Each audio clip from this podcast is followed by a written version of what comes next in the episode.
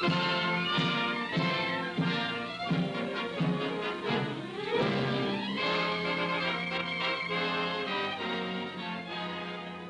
morning! Today is Sunday, the second day of October 2016. Sometimes dreams can appear to come true.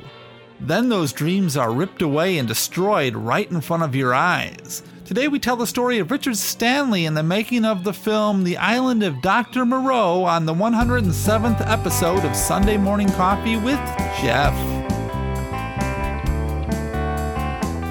Coffee with Jeff. Coffee Coffee with Jeff. Coffee with Jeff.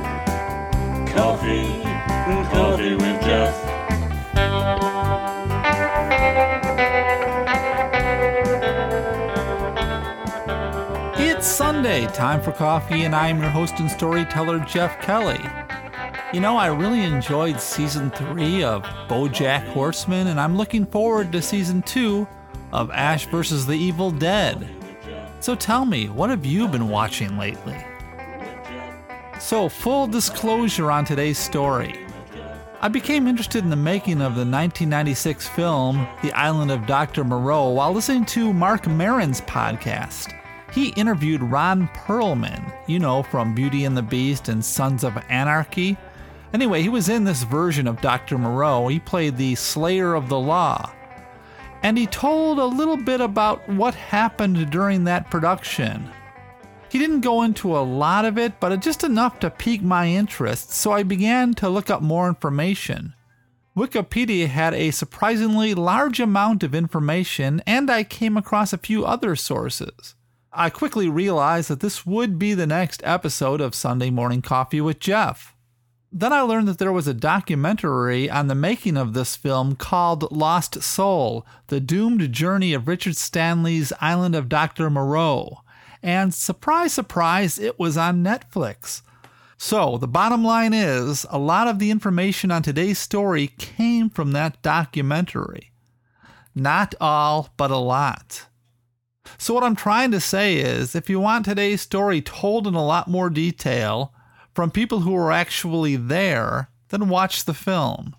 If you want the story condensed into about 15 minutes and only hear the sounds of my soothing voice, then listen to this podcast.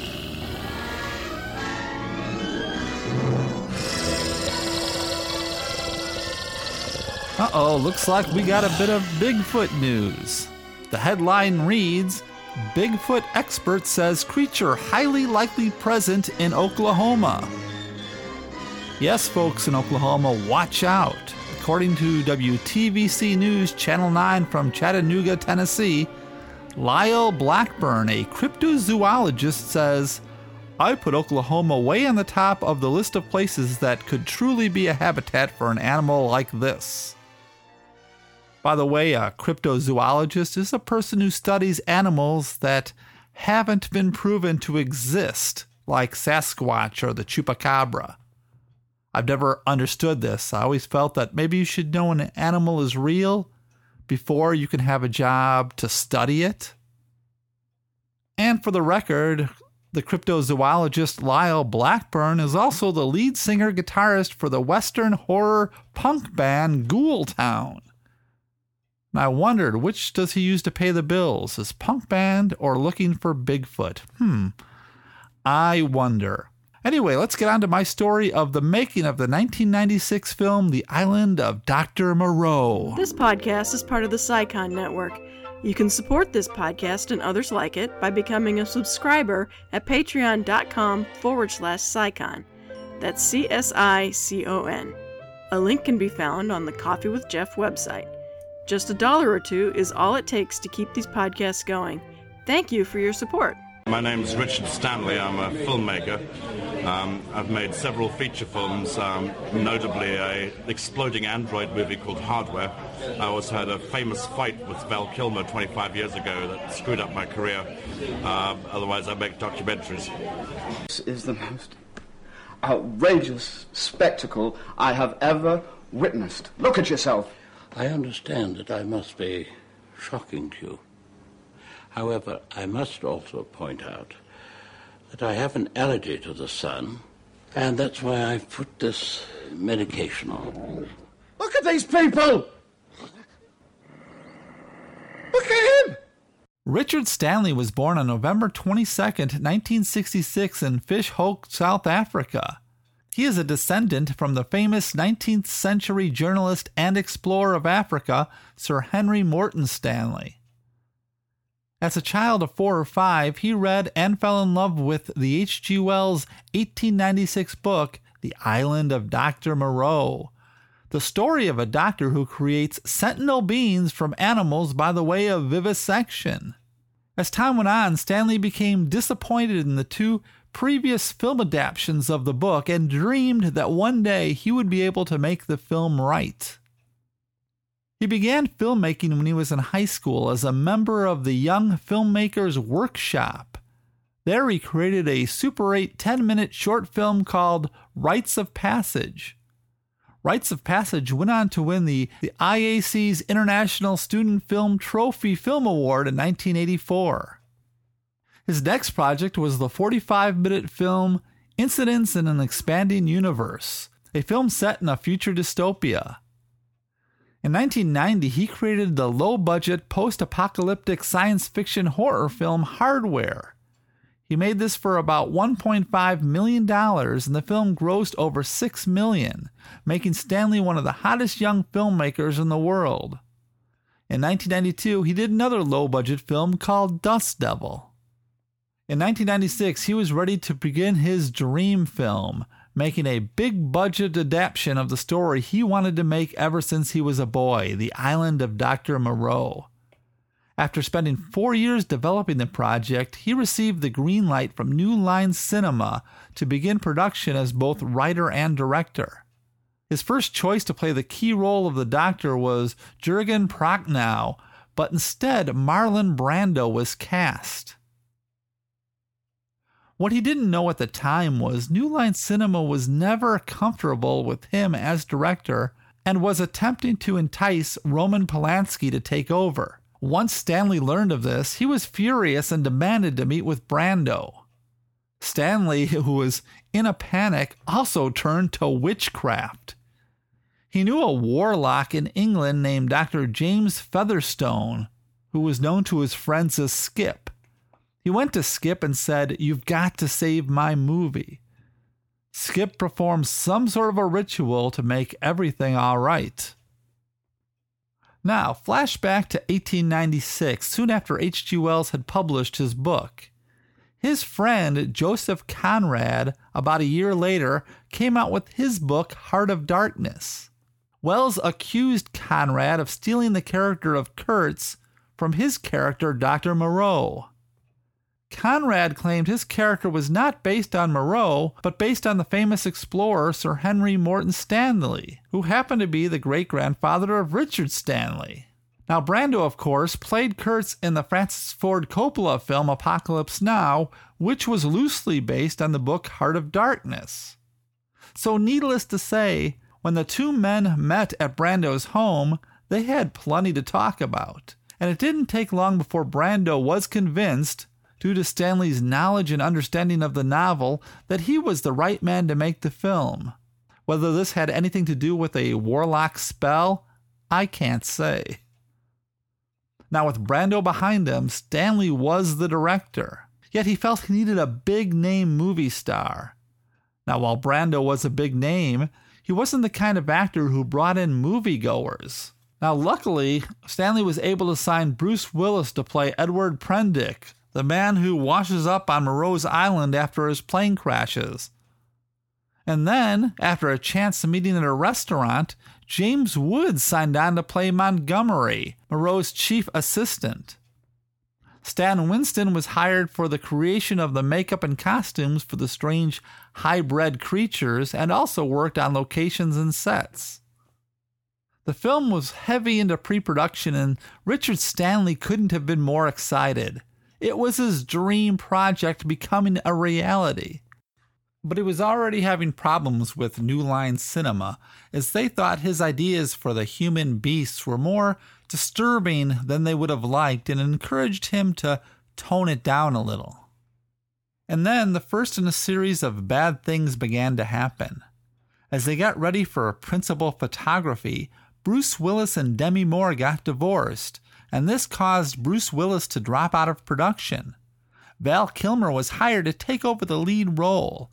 Kilmer was a huge star at the time who had just come off a massive success with Batman Forever. His addition to the cast would be something that Stanley would soon regret. In fact, he called this decision a strategic error on his part and said it was the beginning of the end. It wasn't long after Kilmer signed on that he demanded a 40% reduction in shooting days, saying that he didn't have enough time to devote to this project. Stanley had no choice into giving in because to have another star back out as Bruce Willis had done probably would have been the end of the project. His solution was to switch roles, giving Kilmer James Woods' part as Moreau's apprentice, a part that took less shooting days. James Woods then left the film, and Rob Morrow from the TV show Northern Exposure took over the lead part of Edward Prendick. The chosen location for the film was in the rainforest outside of Cairns in North Queensland, Australia. Once at the location, the process of casting and creating all the hybrid beasts began. One man who was cast was Nelson de la Rosa, the shortest man on earth from the Dominican Republic. They had seen him on TV and thought that a size of 2 feet 4 inches would be perfect for one of the smaller creatures. The whole cast, except for Val Kilmer, seemed to get along very well with Stanley and enjoyed working with him, but the studio executives began to worry, as it seemed they would have to force him to attend production meetings. And then on April 19, 1995, Cheyenne Brando, Marlon's daughter who had suffered through drug addiction and never recovered from her half brother murdering the father of her child, committed suicide by hanging herself at her mother's home. She was only 25 years old. Because of this, there was a question of whether Brando would show up on time or if he would show up at all. Brando was Stanley's only ally, and without him, Stanley knew that he was in trouble. Without Brando there, they began shooting the early scenes that took place before Dr. Moreau enters the film. This involved Val Kilmer, and for whatever reason, whether Kilmer just didn't want to be there or didn't like Richard Stanley, things didn't go well. Many of the cast accused Kilmer of challenging Stanley in almost everything he did and more of a power play type thing rather than concern over the actual film. He was, in many people's opinion, rude and abrasive, constantly bullying the director. Kilmer, who was always smoking a cigarette and trying to look cool, would later explain that his behavior on the set was brought on by hearing that his wife was suing him for divorce. The next problem was an unexpected hurricane, which caused a lot of damage to the sets. The only indoor set that was completed that they might have been able to film in was Moreau's house, but at this point, Brando hadn't shown up, so for a while, nothing was really being filmed. And they said Stanley walked around all day a nervous wreck. And then star Rob Morrow saw that things were not going good and called up his lawyers to try to get him out of the film. The tensions on the set and the fact that he couldn't deal with being away from his family for so long were the cause. He telephoned New Line Cinema's chairman, Rob Shaye, in Hollywood and tearfully begged him to be let go of his contract. New Line agreed, so they quickly brought in British actor David Thewlis to replace him. It was on the third day of filming that New Line gave the order to put the production on hold. According to Stanley, it was during this time that New Line began to really look into the script, something they hadn't done before, and noticed things like sex with animals and animals on drugs, things they didn't think were appropriate for this film. They began sending him a series of faxes of changes they wanted made, faxes which Stanley said he threw right into the fire. Then Richard Stanley received the most devastating fax. It was to let him know that he was being removed from the project. His dream of making his favorite novel into a movie was over. He was so upset that he went into his room and began shredding every document or note he had on the project. In no way did he want to help anybody who might take over the project. Many reasons were given for his firing, or at least rumored about why he was fired, like he was erratic and he was unwilling to deal with studio executives, but perhaps the main reason was his inability to get Val Kilmer under control. His removal sent shockwaves through the cast and crew. New Line Cinema still wanted to make the film even though Stanley was done, so they offered him a deal. He was offered his full director's fee on the condition that he left the production quietly and did not speak about his firing. He was ordered off the set and given a plane ticket to fly back to England, but after being driven to the airport, he never got on the plane and disappeared. This upset the New Line executives who were worried that Stanley would make problems. Rumors began to surface that he had talked to some of his Aboriginal friends who were putting a curse on the production and that he might attempt to blow up the sets or use some other form of sabotage. The cast and crew began to sit around and wait till New Line figured out just what they wanted to do. To many in the crew, Stanley's firing wasn't the end of the nightmare, it was just the beginning. John Frankenheimer was an old school, no nonsense type of director who was a huge name back in the 1960s. He had made such films as Grand Prix, Seven Days in May, The Manchurian Candidate, and The Birdman of Alcatraz. During the 1980s, he made a bunch of unforgettable films, which many have attributed to his heavy drinking. He attempted to make a comeback in the 90s by working in television, in which he made several successful projects. Frankenheimer, who not only wanted to get back into films but also wanted to work with Brando, met with Brando about the job. According to Ron Perlman, who played the Sayer of the Law in the film, Brando, who had never worked with Frankenheimer before, said, Maybe it's time for you to get back to what you lost.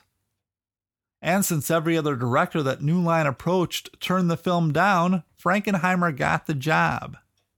The thing is, this isn't the kind of film that Frankenheimer was known to direct, and Frankenheimer hated the script. He immediately began having rewrites done. Of course, production couldn't wait for all the rewrites, so as filming started up, new pages were constantly being wrote. When actor Marco Hofschneider asked him during dinner what his vision was for the film, Frankenheimer responded, Vision, that's an overused word. I'm telling you, it's not about a vision. I'm trying to tell a story here, okay? Actress Fairuza Balk said things went from I need your help on the first day to screaming and yelling four days later. Things didn't change all that much with the new director, and the shooting dragged on for months. New Line chairman Bob Shaye said that he knew it was going to be insane and they would just be lucky to finish the film with a beginning, middle, and end. John Frankenheimer was so hard on the Australian crew that the crew began wearing shirts that had a line from the film printed on them. They said, You don't have to obey these bastards, they're not gods. When Brando arrived a week late, he was dressed for the role, to everybody's surprise, in total white. White linen wrapped around his body, covering himself in white paint. He wore white gloves with a white hat with cloth draped down over his neck, some white headpiece that covered most of his head except his face, and he wore dark sunglasses. He explained that this was all due to the sun. While his costume was bizarre, it did allow for the easy use of a stand in for those days when one was needed. On most days, Marlon would just stay in his air conditioned trailer, only coming out to do a scene when he was ready, leaving all the other actors dressed in their heavy animal costumes to bake in the heat while they waited. When he did get on the set, he would suggest any idea that popped into his head, and usually these suggestions were acted upon no matter how crazy they were. Brando also loved the, the small man, Nelson de la Rosa, and began taking away other actors' lines and giving them to Nelson. He even started to make sure that they were dressed alike on the set. When Fairuza Balk asked Brando if they could talk about their characters and how they relate, Brando said, No. This is all nonsense. I'm getting paid, you're getting paid. None of the scripts make any sense, so why worry? You know, just relax. Just do what you're doing. You're beautiful. Don't worry about it. And then he admitted to her that he had actually never read the script. And because he didn't know the script, he wore a little earpiece so his assistant could feed him the lines during takes. In fact, there are so many strange stories of Brando during this production that I can't tell them all here. And it turned out that Val Kilmer and Brando didn't get along, so much so that on one day, each one would not leave their trailer until the other one did so first. The cast and crew just waited around for Kilmer or Brando to make the first move. Kilmer and Frankenheimer didn't get along, and they were constantly arguing. Frankenheimer later said, I don't like Val Kilmer. I don't like his work ethic, and I don't want to be associated with him ever again. Then he was quoted as saying to the press, in reference to Val Kilmer, There are two things I will never do in my whole life. The first is I will never climb Mount Everest. The second is I will never work with Val Kilmer ever again. And then he said, If I was making the Val Kilmer story, I wouldn't hire that prick. Val Kilmer was described by one of the cast members as acting like a prep school bully. One of the famous stories was Kilmer burning the focus puller's hair with a cigarette during a take. Frankenheimer was brought in partly because Stanley couldn't handle Kilmer, but it seems Frankenheimer couldn't handle either Kilmer or Brando, and all three ended up hating each other. So, whatever happened to Richard Stanley, the original director? Well, as the film progressed, he was camping out in the rainforest on a land owned by a farmer near Mary River. It was a beautiful spot, and he was living in isolation. One day he discovered people camping downriver, and they turned out to be extras from the film. A few of the crew members heard about this and went looking for him. They wanted Stanley to come back to the set with them, but he said he couldn't because that would violate his agreement with New Line and they could refuse to pay him. But eventually he did go back in secret. And with a little help from his friends, became an extra wearing a dogman costume. And as filming went on, a lot of the cast and crew who didn't know he was there was beginning to wonder who was this extra who would never take off his mask, even to get a drink of water.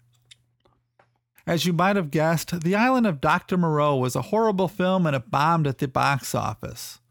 Richard Stanley disappeared for years with no interest in ever making another film.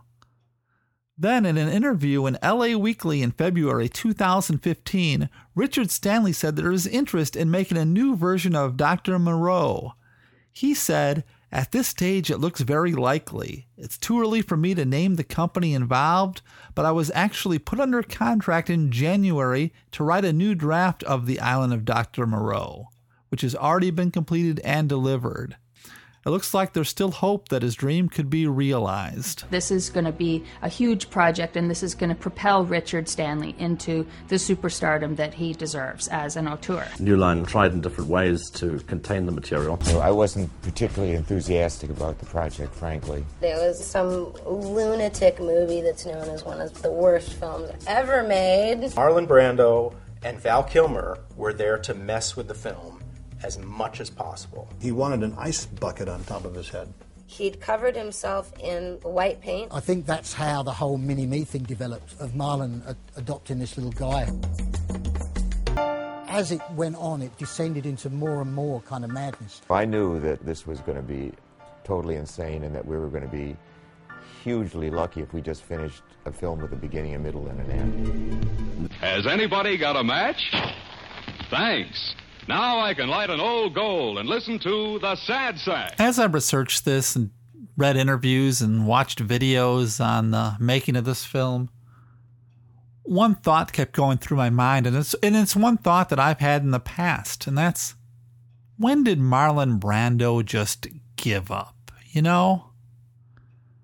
I remember watching the making of Apocalypse Now, the Hearts of Darkness documentary, and he promised Coppola that he would show up fit and knowing all those lines and having read the book Heart of Darkness, and he did none of that. For all the millions he was getting paid, all Coppola could do was put him in that room and just have him basically interview him. Marlon talk about this, Marlon talk about that, and just try to get something out of him. There was when he was paid all that money to do the original Christopher Reeve Superman, and he didn't know any of his lines, and they had to post cue cards all over the set so we could walk around and read his cue cards. I mean, there was one time where Marlon Brando was a passionate actor who, who took his acting very seriously. And I'm sure when he did On the Waterfront or any of his classic films, that he desperately, passionately wanted to make good movies. Okay, so then when he does these movies later in his career, he has a contempt for the movie industry or contempt about his profession as an actor, however people describe it. But did he ever think about the other actors, the young actors who were involved in the productions that he was hired to be in? About how this project might be important to them, that they might want to have a successful film to put on their resume? Was it just ego that made it all about Marlon and what he thought? And I don't know. The guy seemed to be nuts in his later years. I mean, what was the last film that he really tried in? Was it the original Godfather? I don't know.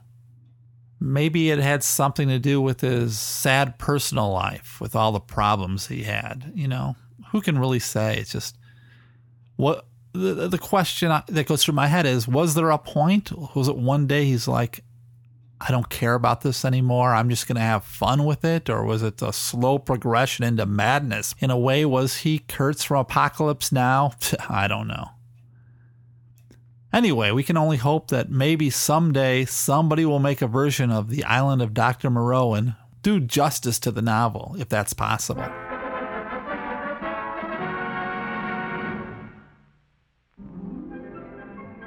You know, if you enjoy the show, you can thank all those that sponsor SciCon. If you'd like to help us with some of the costs of running a podcasting network, you might think about becoming a sponsor, and you can do that by visiting our Patreon page. Just go to csicon.fm, that's C-S-I-C-O-N.fm for more information. And of course, a sincere thank you to all of you who already support the network. And speaking of SciCon, why not go over to our website and check out a few of our other shows? You'll find an amazing amount of geek culture. On the latest episode of the History Files, Gordon and Nancy tell stories about Gordon's background working on various film and television projects over the years. Very interesting stuff, or at least I thought so. Anyway, you can check out this show and many others over at the website, alright? And you know, you can email me at coffeewithjeff at gmail.com. Hey, if you want to, just email me and tell me what movies or TV shows you're watching lately and why. You can also follow me on Twitter. My name on Twitter is Coffee with Jeff, all one word, and I have a Coffee with Jeff Facebook page, which you're encouraged to enjoy. And if you want to support the show but you don't have the coin, and we understand that, then just go over to iTunes, will you, and leave me a review. I've only got a few, and those reviews really do help the show. And remember, links to all the sources that I used to write this episode can be found at SciCon's Coffee with Jeff page.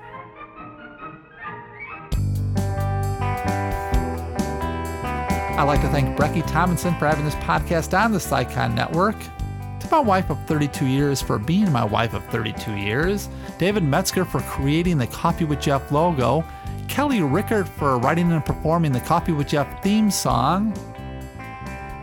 And to all of you who listen to the show every week, thank you so much. It's so appreciated. And a special shout out to all of you who repost this on Facebook and Twitter or tell your friends about it, whatever.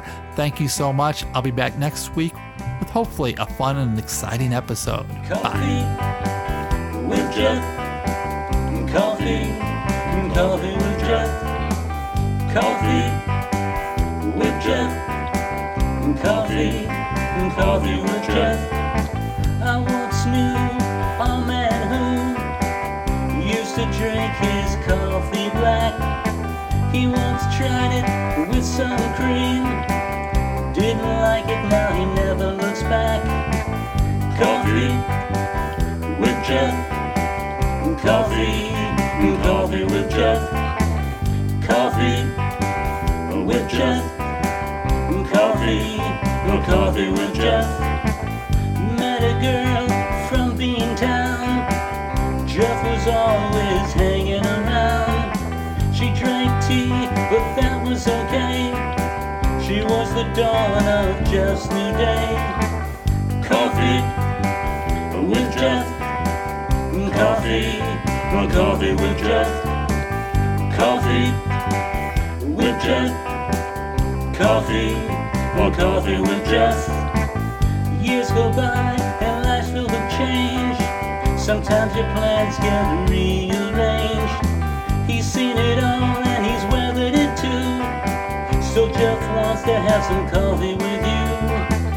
Coffee with Jeff. Coffee, one coffee with Jeff. Coffee with Jeff. Coffee, coffee